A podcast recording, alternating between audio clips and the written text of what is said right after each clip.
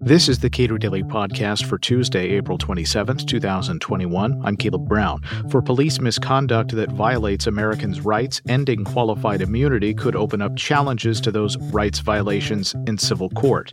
Now, Ben Cohen, co founder of Ben & Jerry's and co chair of the Campaign to End Qualified Immunity, has written a book detailing stories of the injustice that the qualified immunity doctrine visits upon Americans. The book is Above the Law How Qualified Immunity Protects Violent Police. We were joined by Cato's Clark Neily and Jay Schweikert. Before we started recording, Ben, we were talking about uh, the effort to uh, help people understand what qualified immunity is, and I uh, compared it to civil forfeiture, which is the first time you explain it, people don't under people think that you're just making it up, and then you keep explaining it, and almost everybody says, "Well, that's terrible. We we should we should get rid of that." Um, and, and, you take to that uh, that task, that heavy lift of education with a new book, "Above the Law: How Qualified Immunity Protects Violent Police." What was the goal here?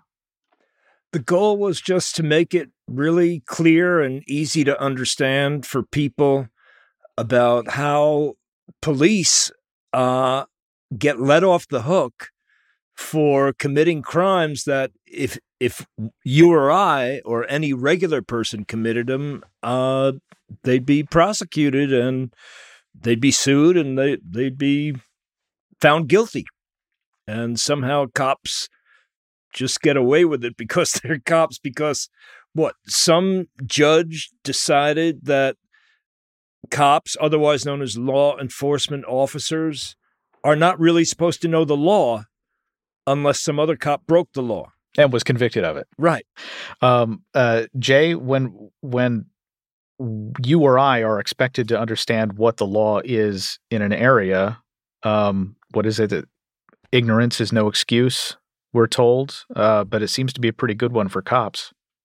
Yeah, that's right. I mean, it's a axiomatic proposition in our legal system that is a general matter. The mere fact that you don't know you're acting unlawfully uh, isn't sufficient to excuse you from liability. And for ordinary citizens, that can actually lead to criminal prosecution uh, under strict liability statutes that no one would really have reason to think they were violating. But when it comes to police officers, it's a different standard. Um, and if you if you you know if you were to imagine any profession that you would expect to be held to a higher standard in this regard, you would think it would be the profession charged with knowing and enforcing the law. But in fact, law enforcement is held to a far lower standard than ordinary citizens and much lower than any other profession. Yeah, I mean it's kind of absurd. I mean, this book has two or three pages stories for 17 people. Uh, you know, in one situation, cops stole $200,000 in cash. There's no denying that that happened, but the judge let him off because of qualified immunity. In another situation, uh, this woman who's seven months uh, seven months pregnant gets tased by the police, gets thrown down on the ground after a traffic stop, and uh, the cops get off. Uh, one of the stories that you feature here is Robert and Adlynn Harte. Uh, this is the the story that I just know as the tea leaves, and I know Clark and Jay. Uh, we've talked about this story before, uh, but uh, you know, whoever wants to, I, I think the details of this are worth going through again. Well, I'll tackle this one. What's what's so incredible about this story? So this is a family that lives in Kansas. The the mom and the dad are both retired CIA employees, just to add a little twist to it. And they grow hydroponic vegetables. And so they are observed by police coming out of a hydroponic store, which the police suspect is supplying people who grow marijuana at home. Now, the police have got themselves in a bit of a bind here because um, April 20th is coming up, and they've already scheduled a press conference where they're going to, you know, roll out somebody that they've busted uh, for for growing marijuana. Uh, the trouble is, they don't have anybody. They haven't arrested anybody for this yet, and so they've got to find somebody uh, for their for their press conference. And they do a trash pull on the Harte family, and they find some wet organic material, some wet leaves. And so when they when they put that together with the fact that they observed, I believe it was the husband and one of the kids coming out of a hydroponic store, they say, "Oh, these, you know, this this these are our guys. You know, we're gonna. So they do a, you know, they do what you, law enforcement euphemistically refers to as a dynamic entry, which is a SWAT entry. They put everybody down on the ground, uh, and they do a field test of these, uh, you know, these leaves, and and they get a, a they get a, a positive hit. But what they what they don't either don't realize or they don't care is that the the field test that they used also returns a positive hit for caffeine, and it turned out they were tea leaves. So, long story short, um, the the family is is you know ter- terrorized by a SWAT team. There the there's an arrest for for you know for marijuana possession. It all falls apart when they actually finally send the the tea leaves to a, a real laboratory for testing and determine that they're not marijuana. Um, and you know, of course, you know what happens next, which is that you have this long protracted legal uh, dispute, and the courts step in to let the police off the hook by granting qualified immunity, which is what they is basically what that has become the judiciary's job practically is to just let rights violating police off the hook with qualified immunity, and it's why it's become such a travesty. Yeah, and you've got judges that are complaining about it, that are that are saying this is outrageous, that I want this I want to convict this person, but my hands are tied and uh did, so they're up in arms. Uh yeah, one of the one of the uh short these are all very brief chapters, little vignettes uh, uh about qualified immunity. One of the uh pieces that you quote here is from Justice Reeves Bumper uh, a short excerpt from an order granting qualified immunity uh, dated August 4th, 2020. Uh, Justice Carlton Reeves of the U.S. District Court for the Southern District of Mississippi. What did he say? Uh, this was a case where uh, there was a black guy driving a Mercedes, and uh, the cop says he pulled him over because he couldn't read his temporary license plate. And the cop keeps on insisting that you've got drugs in the car. And the guy says, No, I don't have drugs in the car. And, you know, you're not allowed to search my car. The cop keeps on saying, I want to search your car. And then the cop lies and says, I've got a report that you've got cocaine in your car. And uh, the guy keeps on insisting, No, you can't search my car. And finally, he gives up and says, Okay, search my car.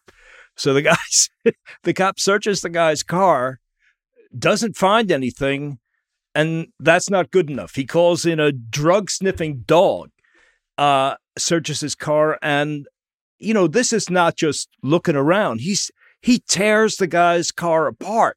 It's not drivable. He doesn't find anything, and uh, so the driver of the car took the cop to court said this was this was illegal. You violated my constitutional rights, and uh, the case again was thrown out by and and this judge who was in that case was outraged that he had to throw that case out and he wrote a decision uh, talking about all the cases where cops had abused black people. And what else can a judge do except make as much noise as he can? Yeah, he goes through sentence by sentence here of all of the things that uh, Clarence Jamison was not doing wrong. That was he was not acting suspiciously. He was not behaving in a way that should have signaled to the cops that they could treat him uh, in this manner. It is a really stunning uh, piece of writing. Um, you know, uh, Clark, Jay, uh, we haven't really talked about this much, but we're recording this toward the end of April. And uh, now we have two states uh, and the city of Manhattan that have eliminated qualified immunity. What does it mean when states decide this is a no go here? And, uh, you know, how does that change the calculus uh, for the Supreme Court, possibly?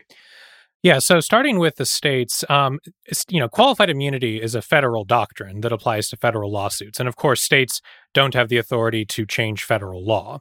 But what states can do, and what New Mexico and Colorado have now already done, uh, as well as the New York City Council, is enact state level civil rights laws and specifically clarify that those civil rights laws will not allow qualified immunity as a defense.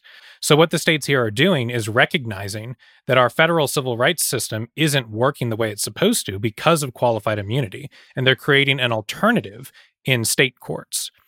Um, which I think is an absolutely you know uh, crucial and necessary step forward here, both because you know unfortunately I don't think the Supreme Court is going to be reconsidering this doctrine, uh, and I'm hopeful that we'll get a solution from Congress, but we haven't gotten one so far. Uh, so states really can play a leadership role uh, on this issue and ensuring that the rights of their citizens will be protected. Uh, Clark, does it make it easier for the Supreme Court to revisit this issue if a whole slew of states have said, nah, no go? I'm not sure. I think I, I, think the, the short answer is the Supreme Court has made fairly clear that it's not interested in taking a lead on fixing the qualified immunity problem. I think it's unfortunate because, of course, the Supreme Court created the qualified immunity problem by inventing the doctrine out of whole cloth. But the more legislative in- interest we see in addressing the situation, I think the less pressure there will be on the Supreme Court to take a lead role. Now, as we've noted, the Supreme Court will continue probably, you know, trying to sand off some of the rough edges, uh, largely, I think, in an effort to prevent the judiciary from being embarrassed by some of the truly ridiculous cases uh, that Ben cites in his book. But in terms of of stepping up and and effecting really systemic uh, reform, I, I think that ship has sailed. And as Jay has explained in a in a very smart blog post, um, it, it's probably not a very good idea to look to the Supreme Court to save us from qualified immunity. That's going to be the job of Congress and state legislatures we have seen now uh, what has been described as justice for George Floyd. That's not a fair characterization, in my view, because George Floyd is dead. Uh, but Derek Chauvin was convicted uh, on all charges that he faced in Minnesota. And I guess the other thing that's troubling about this case, to me at least, is that this case is notable. Yeah, I think there's three things that we should keep in mind about the the Derek Chauvin verdict um, when it comes to qualified immunity.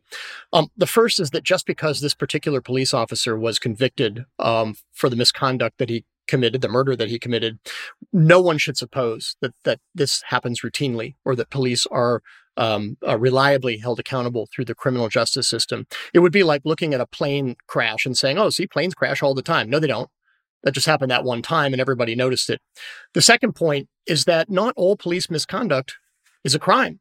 And you have to have a civil rights avenue that ordinary citizens can initiate and pursue themselves so they don't have to try to rely on a prosecutor or rely on a internal affairs uh, you know detective to initiate the process so that's why we need a civil uh, lawsuit as an avenue um, and you know the third point um, about the Derek Chauvin uh, situation is that without qualified immunity, without citizen juries being able to send a signal to members of law enforcement um, on a on a systemic basis, police just aren't going to know what we expect of them when it comes to the use of force. So in effect, judges have have distorted the feedback that police are getting, and instead of of regular, continuous, accurate feedback that they would get through a civil damages uh, regime, police get sporadic and inaccurate feedback from a relentlessly government favoring judiciary. And that has got to stop because clearly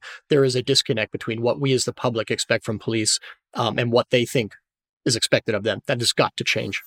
And the only thing I would add to that um, is regarding um, the Derek Chauvin case is I, you know, I've heard some people object that, well, you know, uh, George Floyd's family, you know, already got like a large settlement from the city of Minneapolis. So obviously, qualified immunity didn't prevent that from happening.